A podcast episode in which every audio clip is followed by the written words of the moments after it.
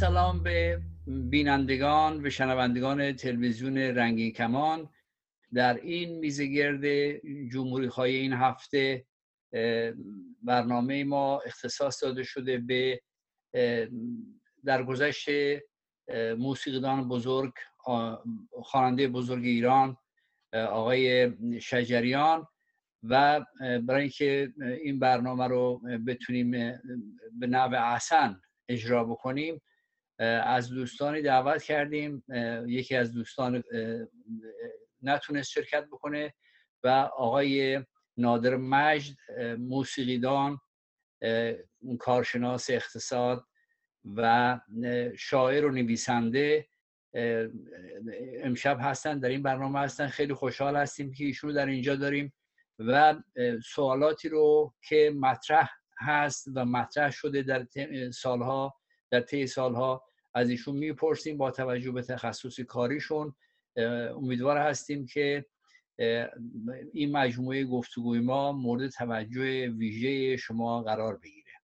آقای مجد شما اگر خیلی کوتاه راجع به خودتون بگید که شنوندگان بدونن که خب وقتی شما راجع به آقای شجریان صحبت می‌کنید در چه زمین های مطالعات دارین؟ در چه زمین های در کار کردین؟ که یک مقدار اهمیتش راحت هم اهمیتش همین فهمش راحت تر میشه برای شنونده و بیننده برنامه. بفرمایید. اولا سلام می‌کنم خدمت شما و تشکر از دعوتتون و همچنین درود به بینندگان شما. من نادر مشت هستم و مختصری اگه راجع به گذشتم بگم من اهل ساری هستم و در سال 1968 میلادی به امریکا آمدم. حدود 51 سال هست که من در امریکا هستم. 22 سال در بانک جهانی بودم. تحصیلاتم در دانشگاه های تهران دانشگاه مریلند دانشگاه جورج میسن و جورج تاون بوده تا اخذ دکترا و بعد به بانک جهانی رفتم. تا سال 1998 در اونجا بودم. کارشناس اقتصادی بعد در سال 1998 مرکز آموزش موسیقی کلاسیک ایران را در شهر وینای ویرجینیا تأسیس کردم و در اون زمان از اون زمان به بعد صرفا و تمام وقت به موسیقی پرداختم. در این حال دستی هم در شعر و نویسندگی دارم و مقالات زیادی نوشتم و دو کتاب شعر هم به نام تجن و سبزاب دارم که به وسیله آمازون چاپ شده. این مختصری بود راجع به گذشته من ولی آنچه که شاید برای بینندگان شما جالب باشه این است که چرا من من از بچگی در خانواده موسیقی به دنیا آمدم. اموی من لطفالله مجد در یکی از نوازندگان بسیار برجسته برنامه گلها و رادیو رادیو تلویزیون ایران بود و من از همون بچگی از پنج 6 سالگی با سازهای تار، ستار، کمانچه، سنتور، ویالون آشنا شدم و الان حدود بیش از 60 سال هست که در این رشته کار می‌کنم و ضمنا مطالعات زیادی در زمینه موسیقی سنتی و کلاسیک ایران هم دارم. خیلی ممنون مرسی. چه سابقه درخشانی در واقع در همه زمین ها استاد هستید. من پرسش هامو آقای شجریان در سال 93 و 94 یک سلسله مصاحبهایی رو با ایشون کردن که در روزنامه شرق هم چاپ شد این مصاحبه.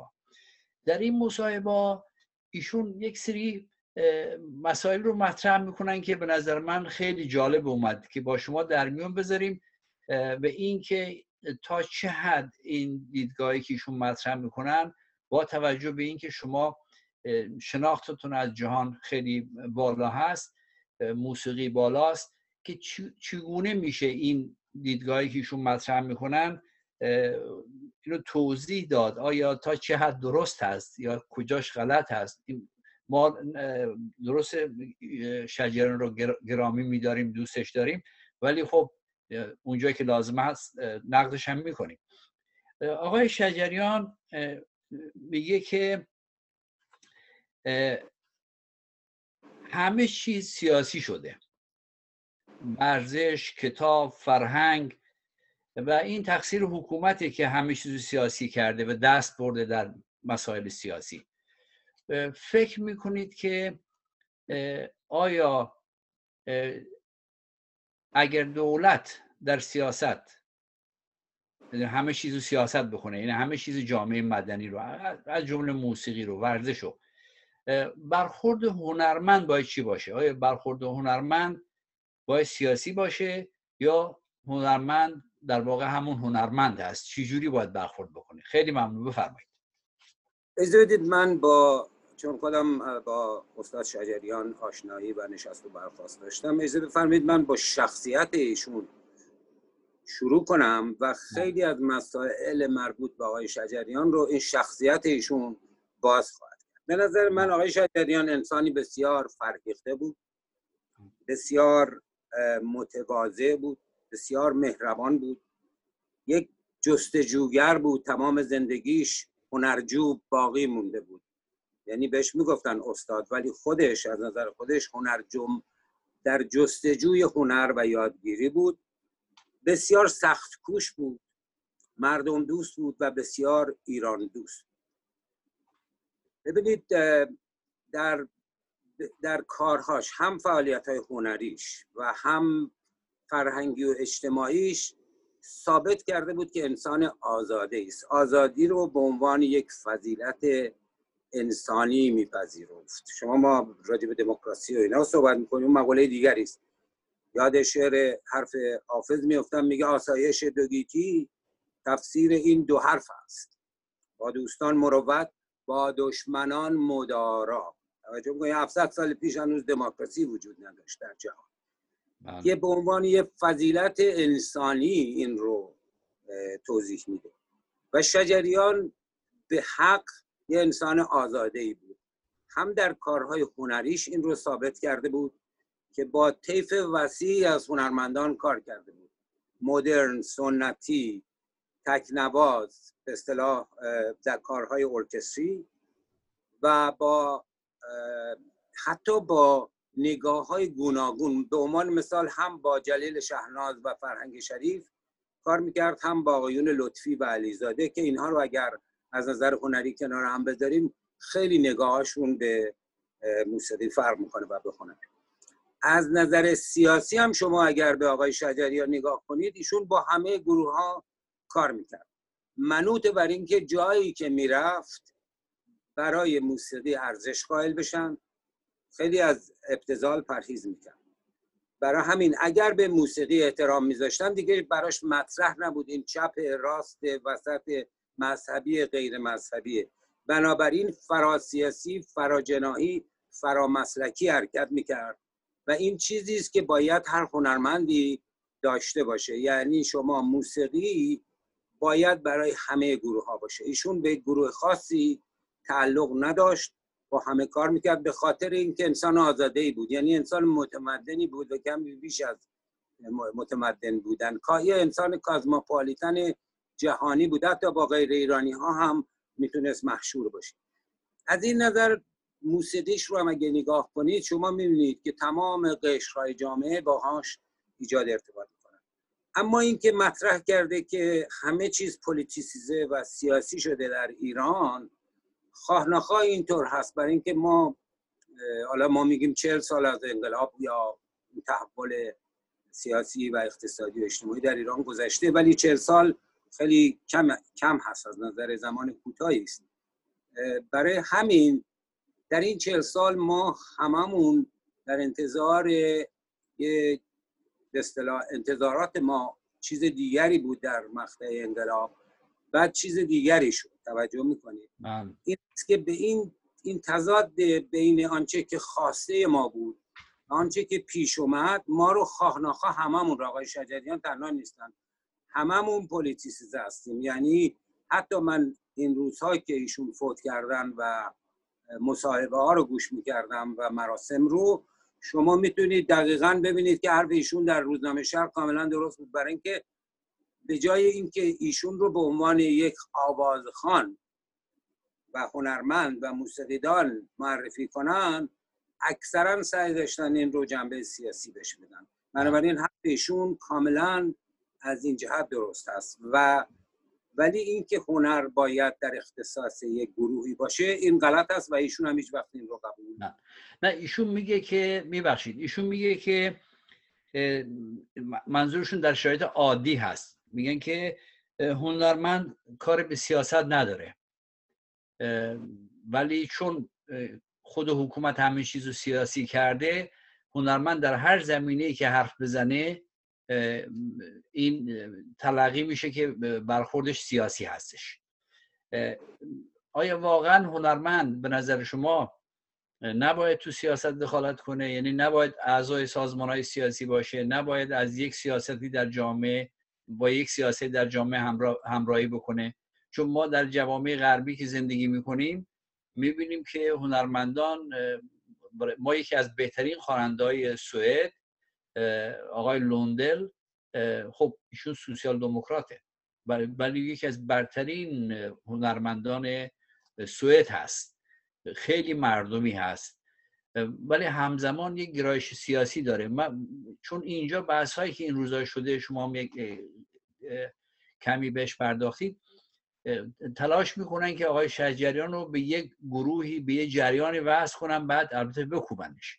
ولی آیا چه, چه اشکالی هست که فردی متعلق به یک گرایش سیاسی جامعه باشه؟ این چه اشکالی داره؟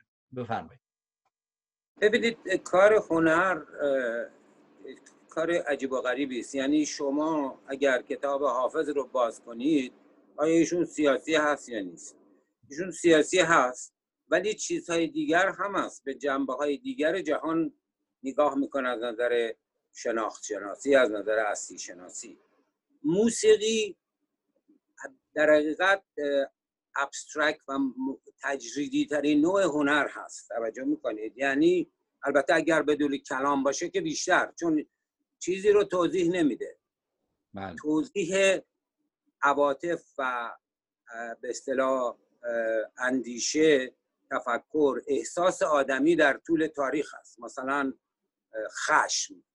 مثلا عشق نفرت محبت. اینا همش مقولاتی است که هنر به خصوص موسیقی به کار می‌بره. ولی موسیقی چیزی رو شما نمی‌تونید زبان موسیقی رو دیکودش کنید یعنی به زبان محاوری البته خواننده این حس رو داره که زبان موسیقی رو که برای مردم ناشناخته هست به زبان محاوره ای ترجمه می‌کنه. در حقیقت یه مترجم هست.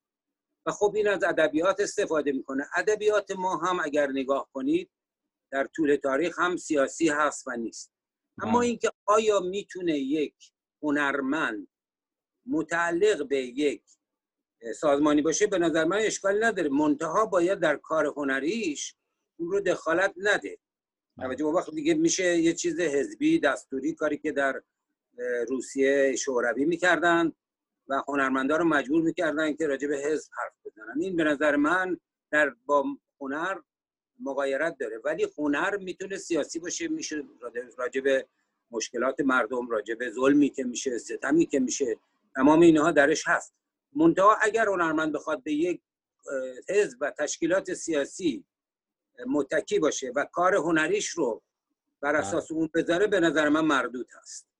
مرسی. البته ایشون در یک پرسش دیگری که میگن که برخی از هنرمندان در خدمت سیاست هستن. البته تو خب ما می‌دونیم تو ایران گفتگوهایی که میشه منظور پرسش کنندین است که در خدمت سیاست حاکم هستن. که ایشون میگه که اینا یه سری آدم های بیچاره هستن که برای کسب درآمد برای قدرت دست به این کار می‌زنن. آیا واقعا اگر یه هنرمندی به دلایل متفاوت در با حکومت. اگر یادتون باشه این آقای افتخاری یه بار البته به گفته خودش احمدی نژاد اومد سراغش ولی برخی میگن نه ایشون با هم یه روابطی با هم داشتن.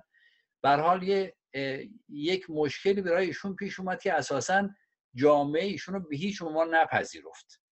فکر می‌کنید که برخورد درست اینجا چیه؟ یعنی ما باید یک هنرمندی که به هر دلیلی در, دو در دوری یک برخوردی کرده به برخی مسائل باید این نفت بشه یا اینکه باید ما سعی بکنیم برخورد ما به هنرمندان برخورد متناسب متعادل و متمدنانه باشه. ببینید از دو جهت میشه به این موضوع نگاه یکی مسئله این است که شما وقتی که به عنوان مثال شاعر هستید یا نویسنده هستید یه قلمی می‌خواهید و خودتون هستید و خودتون. ولی وقتی که در زمینه موسیقی کار می‌کنید این احتیاج به به اصطلاح منابعی داره. موزیسین می‌خواید استودیو می‌خواید یعنی چیز پرخرجی مثل سینما میمونه. خب این رو معمولا یا حکومت ها یا بخش خصوصی یا مردم تأمین می‌کنن توجه می‌کنن من. بله. و هنرمندان برای که هنرشون رو ارائه بدن خب باید از این منابع استفاده کنن حالا ما می‌بینیم اگر در جامعه ای بخش خصوصی نیست و مردم هم حضور ندارن یه موسیقیدان ممکنه بره به سمت حکومت می‌خوام خب یکی از این جنبه هست که امرار ماش در گذشته موسیقی رو پادشاهان و خانها و اینا نگه می داشتن موسیقی سنتی ما در اون بستر به اصطلاح پرورش یافته و رشد کرد.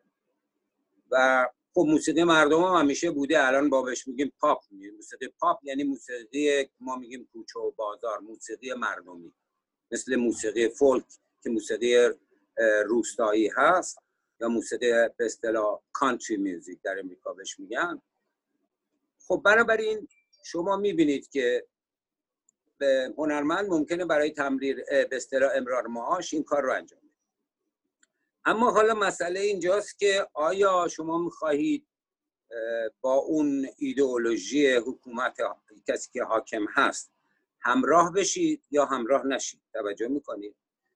این است که ممکنه این اشتباه رو یه هنرمند بکنه و با یه تشکیلات و سازمانی بره که مورد قبول مردم نباشه. شما هم اگر راجع به مردم ما در امروز صحبت می‌کنیم این مردم یه به اصطلاح گوسفند که نیستن. هر کسی یه عقیده ای داره و به یه تشکیلات و یه ایدئولوژی خاصی وابسته هست یا بهش متکی هست.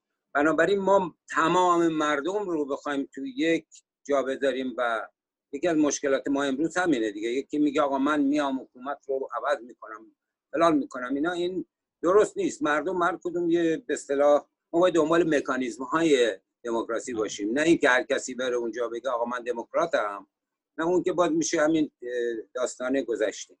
بنابراین مردم هم که ما میگیم مخالفت کردن با آقای افتخاری یا امثال هم این مردم خیلی از مواقع ممکنه اکثریت یا توده های مردم به خاطر اون جوی که به وجود میاد یا فضایی که به وجود میاد این کار رو انجام بدن. توجه می‌کنید. حالا بعضی ممکنه مخالف این ایده و این تفکر در داخل حکومت باشن. بعضی ممکنه مثلا با اصلاح طلبا باشن. بعضی با احمدی نژاد باشن. بعضی با این است که اونجا هم شما می‌بینید که وقتی که مردم اکثریت میان به عنوان مثال در همین مراسم خاکسپاری آقای شجریان خیلی از مردم اومده بودن که اصلا نمی‌دونستن آهنگ های ایشون چیه ایشون در چه مثلا اکثرا مرغ سهر رو میگن. مرغ سهر اولا مال آقای نیداوود هست مرتضی خان نیداوود که یهودی بودن در ایران بودن شاگرد درویش خان بودن و این آهنگ رو ساختن و شعرش هم از ملک و بهار هست و خیلی اجراش کردن.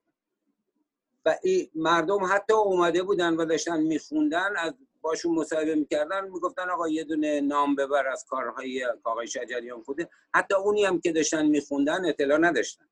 حالا شما می‌تونید چگونه قضاوت و پایه و اساس یه نقد هنری رو بر اساس خاصه اکثریت به این شکل که در یه فضایی و در یه جوی وارد یه جریانی میشن که شاید هم خودشون به اندازه کافی اطلاع نداشته باشن. این است که همیشه این مورد بحث و خود آقای شجریان هم در یه مصاحبهش من یادم هست که گفت ایشون اشتباه کرد ولی البته خب برگشت و دوباره به سمت مردم اومد. خودشم واقعا از این موضوع بسیار, بسیار ناراحت بود که بعضی که براش پیش اومده. ولی همزمان برخوردا تا چه اندازه با عمل ایشون متناسب بوده اون هم یک بحث دیگری هست.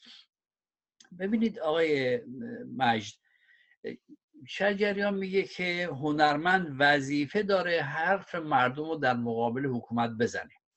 اینجا یه پرسشی پیش میاد. و ایشون البته اینو زده و نتیجه مثبتش هم ما دیدیم که یک ملتی در واقع احساس احساس می‌کرد که به قول خود آقای شجریان می‌گفت این ملت تنهاست. ما باید همه چیز بکنیم نقش ایفا بکنیم. من یک اعتراض کردم این همه رو من حساب باز کردن در صورتی که من یه نفر آدمم. ایشون میگه وظیفه هنرمند اینه که در مقابل حکومت یا در مقابل سیاست منظور خب سیاست حکومتی هست حرفش بزنه. آیا واقعا باید هنرمند این کار بکنه؟ اونایی که این کار نمی‌کنن چون این هم یه بحثی هست تو جامعه ایرانی برخی هنرمندا خب شاعرها هنرمندا نویسنده ها در زمین های می زیاد وارد سیاست نمیشن. آیا این اشکالی توش هست؟ و اونهایی که می نویسن آیا واقعا همه اونهایی که در سیاست دخالت می‌کنن میشه گفت آدم های خوبی هستن؟ نظر شما چی هست این زمین ببینید این این که هنر برای هنر یا هنر برای مردم یه بحث خیلی فلسفی طولانی است. بله. به خصوص در غرب شما هم با نگاه مارکسیستی این قضیه روبرو هستید و هم با نگاه مدرنیزم شما اگه به عنوان مثال بعد از دو جنگ جهانی می‌دونید شما وقتی که رنسانس پیش اومد همه تصور می‌کردن که انسان اگر کاملا اقلایی بشه این باعث فلاح جامعه خواهد شد و باعث پیشرفت خواهد شد. خب بعد دو جنگ جهانی به وجود اومد بعد از رنسانس. بسیاری از هنرمندان سرخورده شدن آدمی مثل جیمز جویس بله. و الیوت. اینا یه اصطلاح دیگه جدا شدن و هنر رو برای هنر در مدرنیزم مطرح کرد یعنی ارتقاء خود کیفیت هنری نه اینکه هنر رو بیارن در سطح مردم و جورنالیستیکش بکنن. چون بسیاری از این هنرها جورنالیستیکه. مثلا به عنوان مثال شاعری در گیلان راجع به گرانی زغال شعری می‌گوید. فردا که زغال ارزون میشه هم شاعر و هم شعر میمیرن هر توجه می‌کنید؟ این حالت جورنالیستیک اونا معتقد بودن نباید باشه و باید هنر بر شما می‌دونید یه اثر هنری از نظر فلسفی بهش نگاه کنین یه چیز به اصطلاح جاودانه است. بله. کتاب حافظ دیوان حافظ یک کتاب جاودانه است که همیشه اونجا وجود داره. من و شما که ور اینو برش میدارید و می‌خونید این رو بهش زندگی می‌دید و متناسب با اون موقع میشه. توجه که در که خود اثر جاودانه است با زمان از بین نمیره. بله. چون راجع به مقولاتی حرف می‌زنه که همیشه بشر باهاش سر و کار داشته. ادبیات مارکسیستی فرق می‌کنه. اونها می‌گویند که باید از هنر برای پیشرفت به اصطلاح فکری جامعه استفاده کرد. البته خود آقای شجریان معتقد بود که موسیقی موسیقی آقای شجریان بیشتر اندیشه ورز هست. خب این رو در مورد کارهای آقای بنان هم اجرا کردن کارشون اندیشه ورز بیشتر. بعضی ها دنبال موسیقی حال هستن یعنی موسیقی که به انسان لذت بده. چون اساس کار جهان روی لذت هست دیگه کسی حوصله نداره کار کنه. و این لذت ناشی حالا از چیزهای عناصر مختلفی شما این لذت رو می‌گیرید یکی از اینا هنر هست که و هنر نقش برجسته ای داره در مفهوم زندگی و به زندگی مفهوم دادن. و شما لذت ناشی که از این می‌برید خیلی مهمه. حالا بعضی ها معتقدن که این اندیشه هم باش توی, توی این هنر باشه و تنها احساس نباشه. شما می‌تونید توازنی بین این دو برقرار کنید و هنرمند می‌تونه هم به احساس بپردازه و هم به اندیشه. در مورد اندیشهش خب مسائلی مربوط مسائل اجتماعی اقتصادی سیاسی فرهنگی خود تراژیک بودن life خود زندگی یه چیز مقوله تراژیکیه. توجه بسیاری از هنرمندان حتی مثل بتوون حافظ اینا روی سخنشون اصلا با خلقت هست. اصلا با وجود اومدن این جهان هست. این است که هنرمند می‌تونه در هر زمینه هایی اگر ببینید موضوعیت در هنر مطرح نیست. هنری کردن موضوع مطرح شما به صرف که یه شاعری هستین چهار تا شعار توش بندازید بعد اسم شاعر بذارید اسم خودتون رو این از نظر افراد متخصص در این رشته مردود هست. شما اول باید ثابت کنید اون کار هنری هست. یعنی هنری کردن موضوع. حالا این موضوع می‌تونه سیاست هم باشه. می‌تونه معیشت هم باشه. می‌تونه خلقت باشه. می‌تونه راجع به زیبایی باشه. نفرت باشه. تمام این مقولات و این موضوعات در هنر میاد. منتها اول هنرمند باید ثابت کنه که این ولی می‌تونه یه مقاله بنویسه. توجه می‌کنید؟ بله. می‌تونه که شعر بگه. خب یه مقاله خیلی جالبی راجع به مشکلات و به اصطلاح بدبختی های مردم یه مقاله بنویسه بله. آقای مجد یک موضوعی که خب همواره مطرح بوده الان هم مطرح هست. ما افرادی گروه های شخصیت های ما یک حالت چی میگن یا صد درصد یا صفر درصد زیاد داریم. آقای شجریان ربنایی که خونده و این همه هم زیبا بوده. البته خب من آدم مذهبی نیستم. ولی برخی ایراد می‌گیرن که ایشون چرا اصلا ربنا خونده. فکر می‌کنید که البته من اون چیزی که من از ایشون دارم ایشون آدم مذهبی نبوده. اون برداشتی که من دارم. صحبت هایی که با خودشون کردم نه اینکه ازش پرسیده باشم شما مذهبی هستید یا نیستید هیچ موقع به خودم اجازه نمیدم از افراد چنین چیزی رو بخوام. ولی تمام بحث ها گفتگوهایی که حداقل من با ایشون داشتم ایشون یک فرد مذهبی خودش رو بیان نمی‌کنه. ولی در این حال خب تو دوره جوانی مذهبی بوده مثل خیلی از ماها. و این ربنا رو خونده خیلی هم زیبا خونده. چه ایرادی به این هست که برخی از ما ایرانی ها فکر می‌کنیم که یک فرد اگر ربنا خونده دچار اشتباه شده. اینو چجوری آدم می‌تونه توضیح بده؟ بله در پاسخ سوال شما به نظر من ربنایی که خوندن که شما خودتون هم فرمودید که خیلی دوست دارید منم خیلی دوست دارم. چرا؟ برای که از نظر هنری کار کار زیبایی است. و موفق هست. یعنی کار موفق یعنی اگر ایشون این کار رو بعد میخون چند تا نوت اشتباه توش بود یا یه جایی رو کم میامد صداش اینا من از اون نظر می‌تونستم بهتون بگم کار بدی است. ولی از نظر کیفیت هنری بسیار بالا هست. و اینکه گفتم همونطور خدمتتون یه هنرمندی می‌تونه در تمام زمینه ها زورآزمایی کنه. بستگی داره که آیا موفق هست یا نه. اینکه نسبت بدیم که طرف مذهبیه شما مثلا خودتون میگید مذهبی نیستم ولی از این خوشم خب دلیلی داره که شما خوشتون اومد. یا بسیاری از مردم ایران خیلی ها به این گوش می‌کنن و حالا باهاش نماز یا روزه یا هر کار دیگه. پس یک نقشی هم در جامعه این, این کار داره که مفید هست این نقش. اولا ممکنه برای من و شما که شاید مذهبی نباشیم درست نباشه. ولی خب بخش بسیار زیادی از جامعه ایران که روزه می‌گیرند و نماز می‌خونند و شاید هم با حکومت هم زیاد کاری ندارن از این کار لذت می‌برن. یه مقدارم برمیگرده به سابقه کودکی خود آقای شجریان که در ذهنش این بوده همیشه چون با قرائت قرآن اینا شروع کرده بوده و همیشه شاید احساس می‌کرده این کار رو به نفع احسن می‌تونه انجام بده. چرا که در کودکی این کار رو می‌کرده. و یه زورآزمایی اینجا کرده و به نظر منم موفق بوده و دیگه ربطی نداره که حالا من دوست دارم یا شما دوست دارید.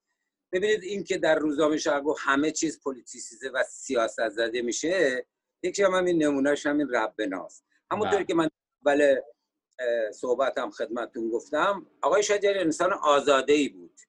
آزاده به عنوان یه فضیلت انسانی. توجه می‌کنید؟ مطرح نبود براش که آیا این شعری که می‌خوانه البته میگم با از ابتزال خیلی دور بود یعنی کار مفتزر رو حاضر نبود اجرا کنه و انجام بده. همیشه کاراش برجسته و فاخر و درست حالا در این زمینه ممکن بود یک بار درباره زیبایی طبیعت باشه یک بار ممکنه در رابطه با مذهب باشه. می‌دونید؟ ولی به نظر من از عهده این کار خوب برآمده بود و شما ممکنه بگید من از صداش خوشم نیامد بد خونده. یه مقوله هست. یکی اینکه بگید آقا چرا این کارو کرده اصلا؟ خب این به نظر من حرف درستی نیست. یا هنرمند می‌تونه همه کار بکنه. منتها همون طور که گفتم مهم این است که آیا این هنرمند تونسته اینو هنریش بکنه یا نه. مثل بقیه روزخانه ها یا چیز در سطح خیلی نازلی این رو ارائه ده بله درست میگید. یعنی از زاویه که شما وارد شدید این زاویه مهمه که از جنبه هنری تونسته کار ارائه کار خوبی ارائه بده یا نده. ما نمی‌تونیم برای دیگران تعیین تکلیف بکنیم که اونها چی رو بخونن چی رو نخونن چی کار بکنن چی کار نکنن. یکی از چیزهایی که آقای شجریان شما در اول صحبتتون مطرح کردید با همه اخشار و گروه ها و فکرها و سیاست ها و با همه هشت و نشت داشته. من من رفته بودم برای چیز در واقع کنسرتی گذاشته بودن در دوشنبه تاجیکستان. ایشون از ایران دعوت شده بودن که اونجا در هزاره بار بعد بخونن. بعد ما اونجا سه شب پشت هم نه به درخواست ما بلکه به درخواست خودش. یعنی گفت شما تعداد اون موقع ما جوان بودیم.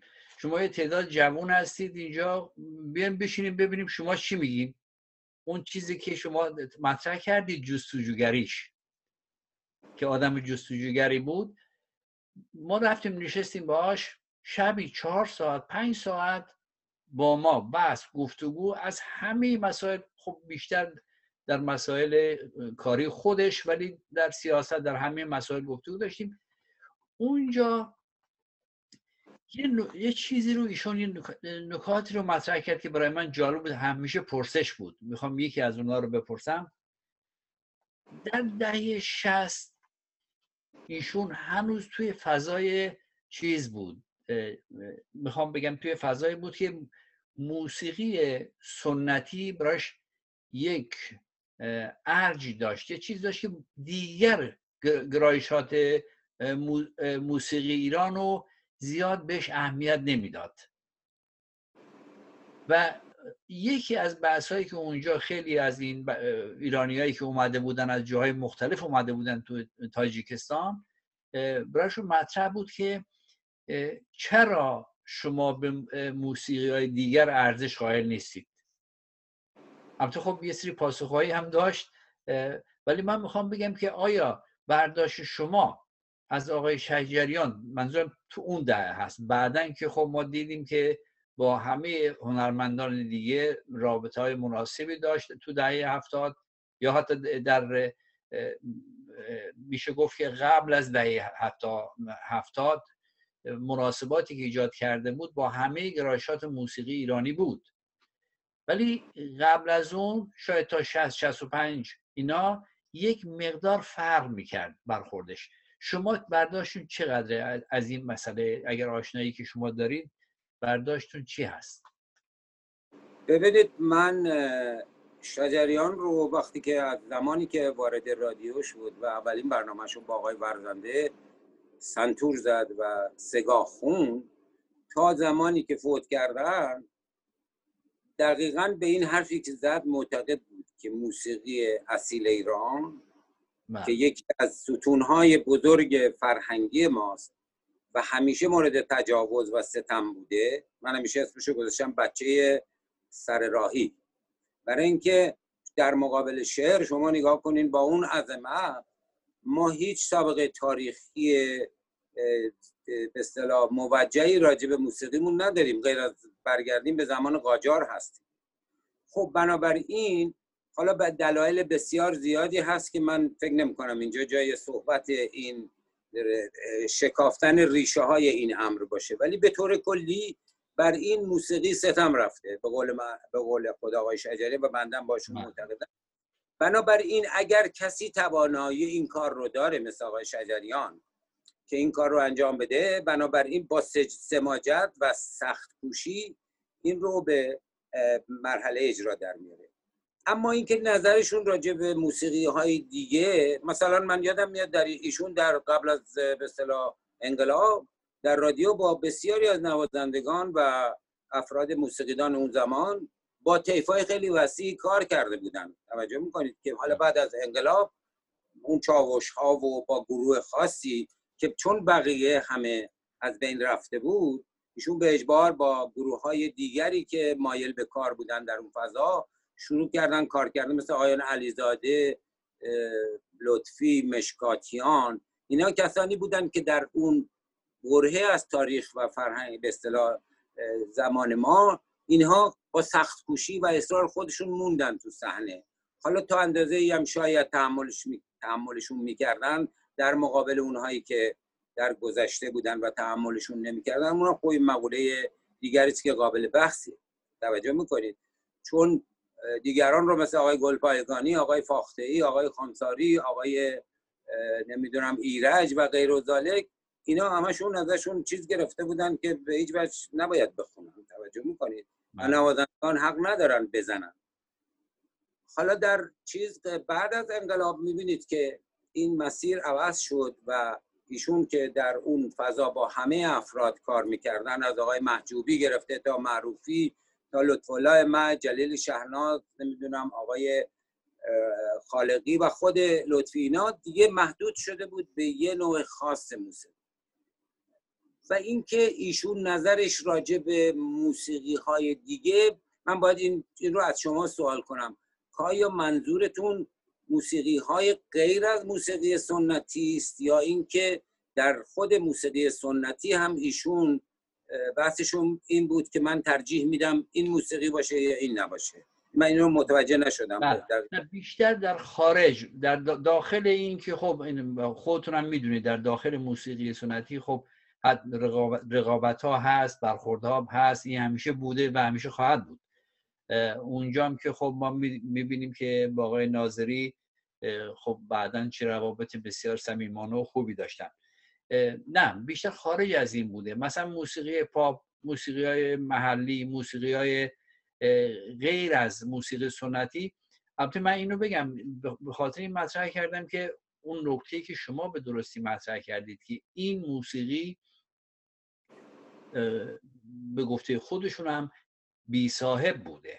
یعنی سرمایه گذاری روش نمی شده و آقای شجریان در واقع تونسته با اون هم دانش و هم اون غروری که داشته یعنی اصلا غرور من اینجوری میگم غرور بی پایان ایشون داشته و میهم پرستی بی پایانی که ایشون داشته اصلا آدم تعجب می‌کرد. من برای من من اولین بار بود یک انسان می‌دیدم که اینقدر میهم پرست به اینقدر مغرور به کشور خودش به فرهنگ خودش بود ولی خارج از اون مثلا زیاد ارزش قائل نبود. البته میگم این متعلق به در واقع اون تا میشه گفت 66 67 تو این دور است. بعدا خب من برخوردهای دیگه از ایشون دیدم.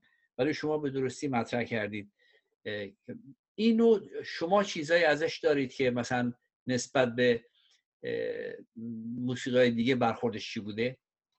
ببینید در مورد موسیقی محلی ایشون اتفاقا کارهای موسیقی محلی کردن خیلی یعنی من آثاری در زمینه موسیقی محلی ایران که من صد درصد می‌تونم همین الان ایشون نیستن ولی به شما بگم و مطمئن کنم که شما رو که ایشون برای موسیقی محلی بسیار ارزش قائل بود.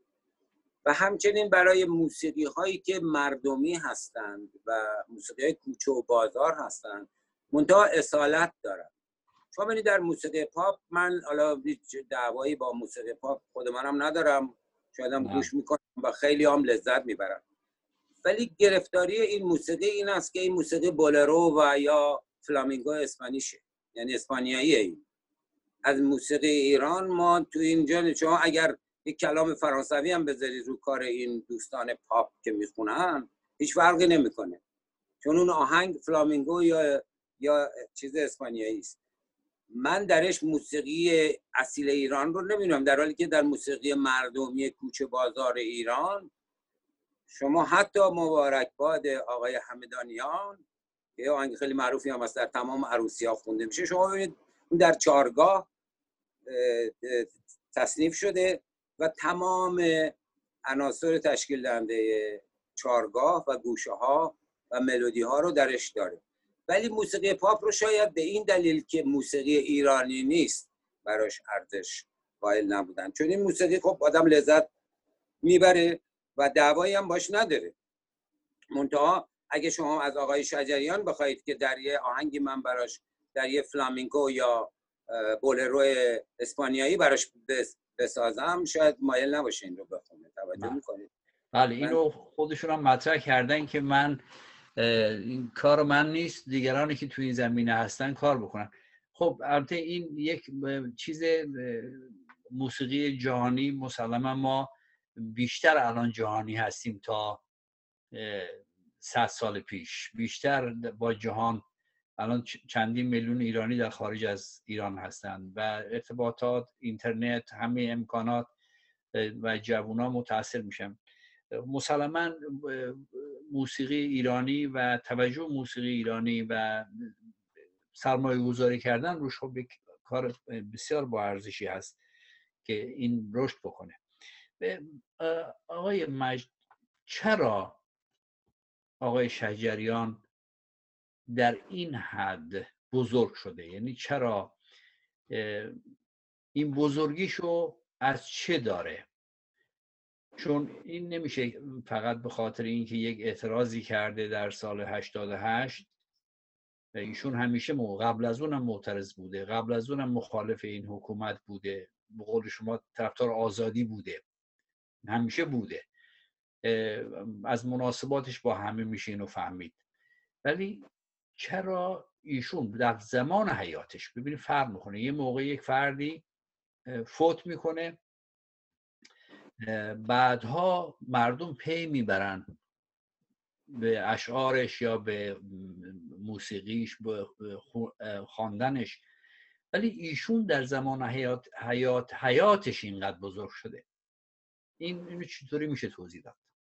بالا به نظر من دو تا عامل بزرگ در اینجا به اصطلاح سهم دارن. یکیش اولا این اینکه ایشون خواننده خوبی بود. این دیگه به نظر من اگه هر کسی با شجریان مخالف باشه در این زمینه دیگه باش موافقم. که شجریان دارای صدای بسیار خوبی بود. اشراف کامل به گوشه ها و دستگاه ها و مایه ها و آوازهای ایرانی داشت. از ابتزال به دور بود. با مردم بود همیشه توجه می‌کنیم. هیچ وقت خودش رو درگیر یک تفکر سیاسی نکرد. و از همه مهمتر این که بسیار سختکوش بود. ایشون من داشتم نگاه می‌کردم 567 اثر داره یعنی کار کرده.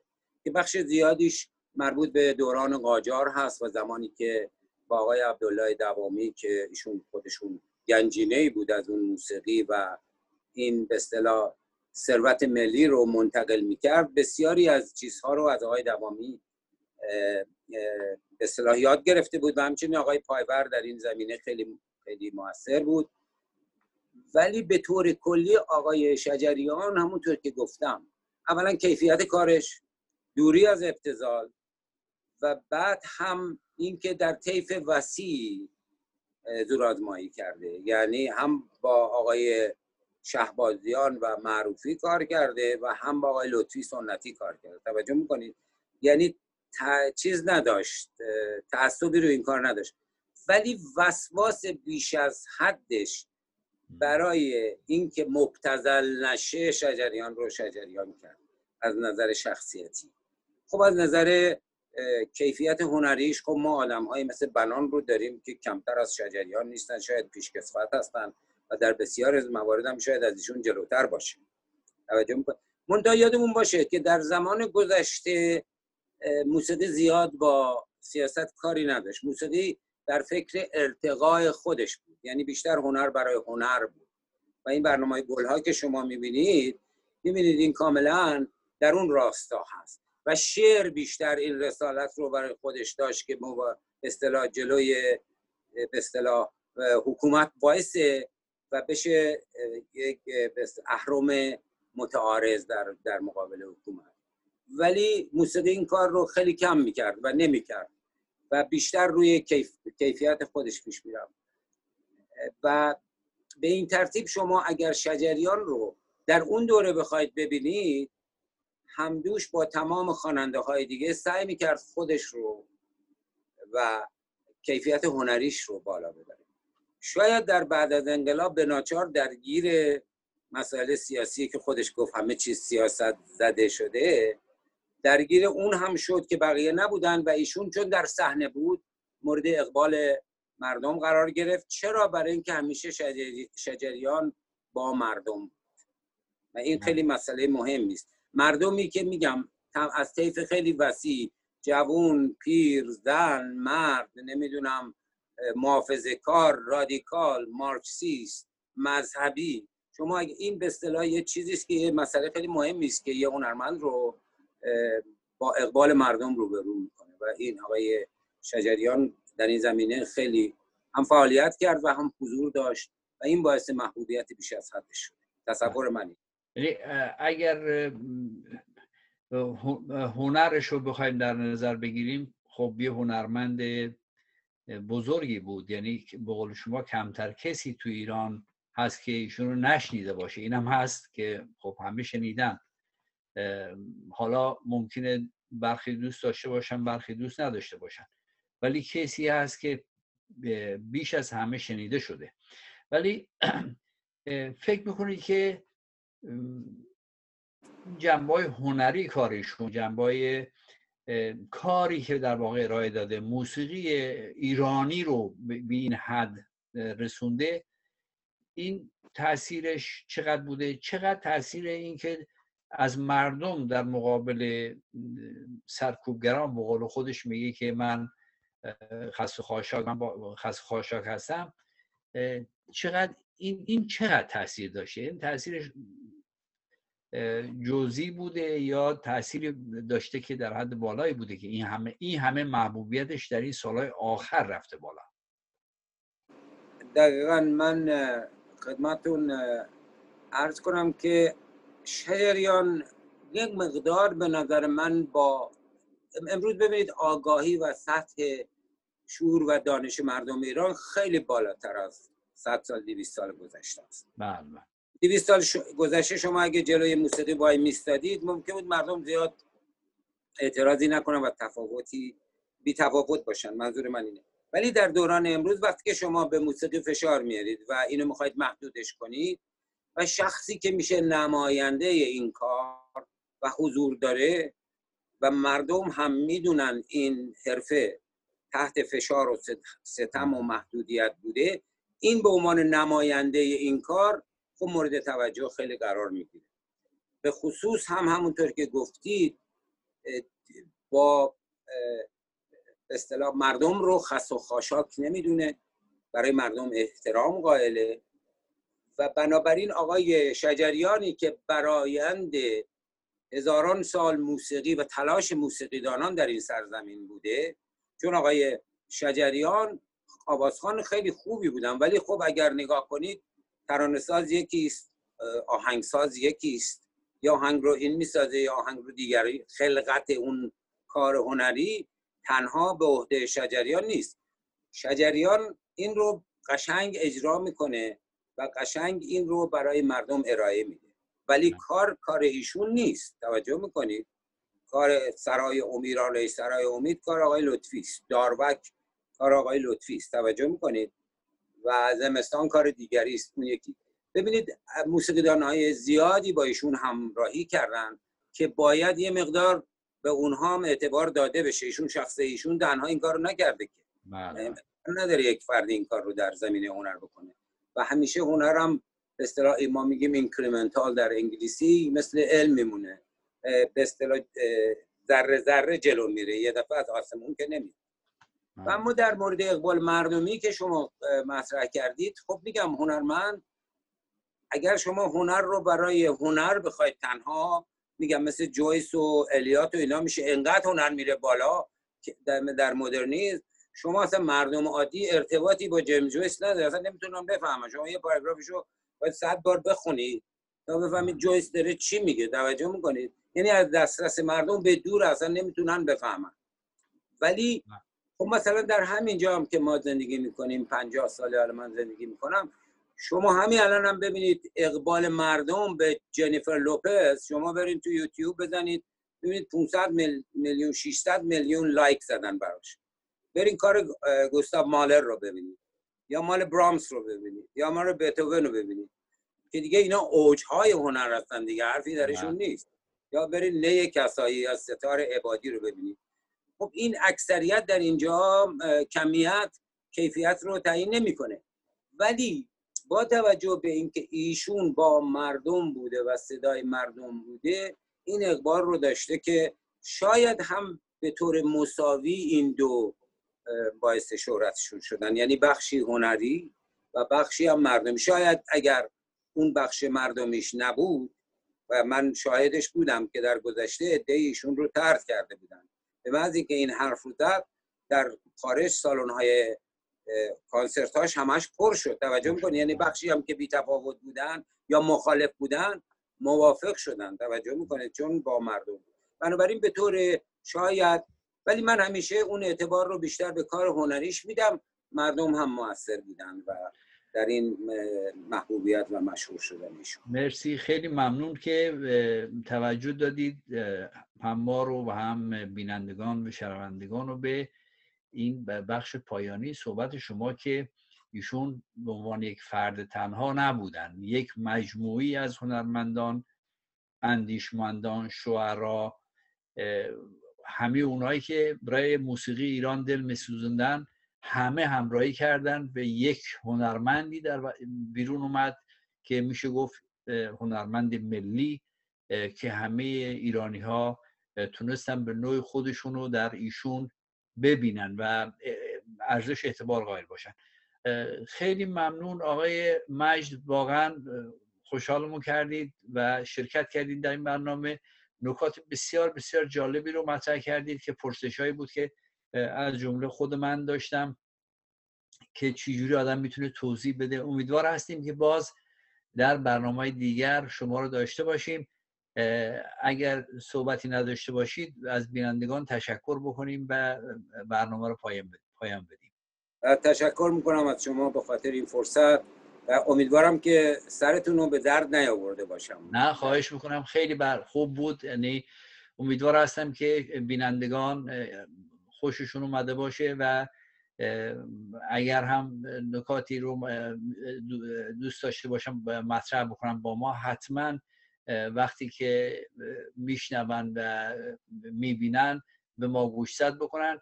خوشحال میشیم. با تشکر از تلویزیون رنگین کمان. با تشکر از فرشاد عزیز که این همه زحمت می‌کشن با تشکر از شما که تشریف آوردید. این برنامه رو در همین جا به پایان می‌بریم. روز شما بخیر و شب بینندگان و شنوندگان و فرشاد عزیز هم بخیر.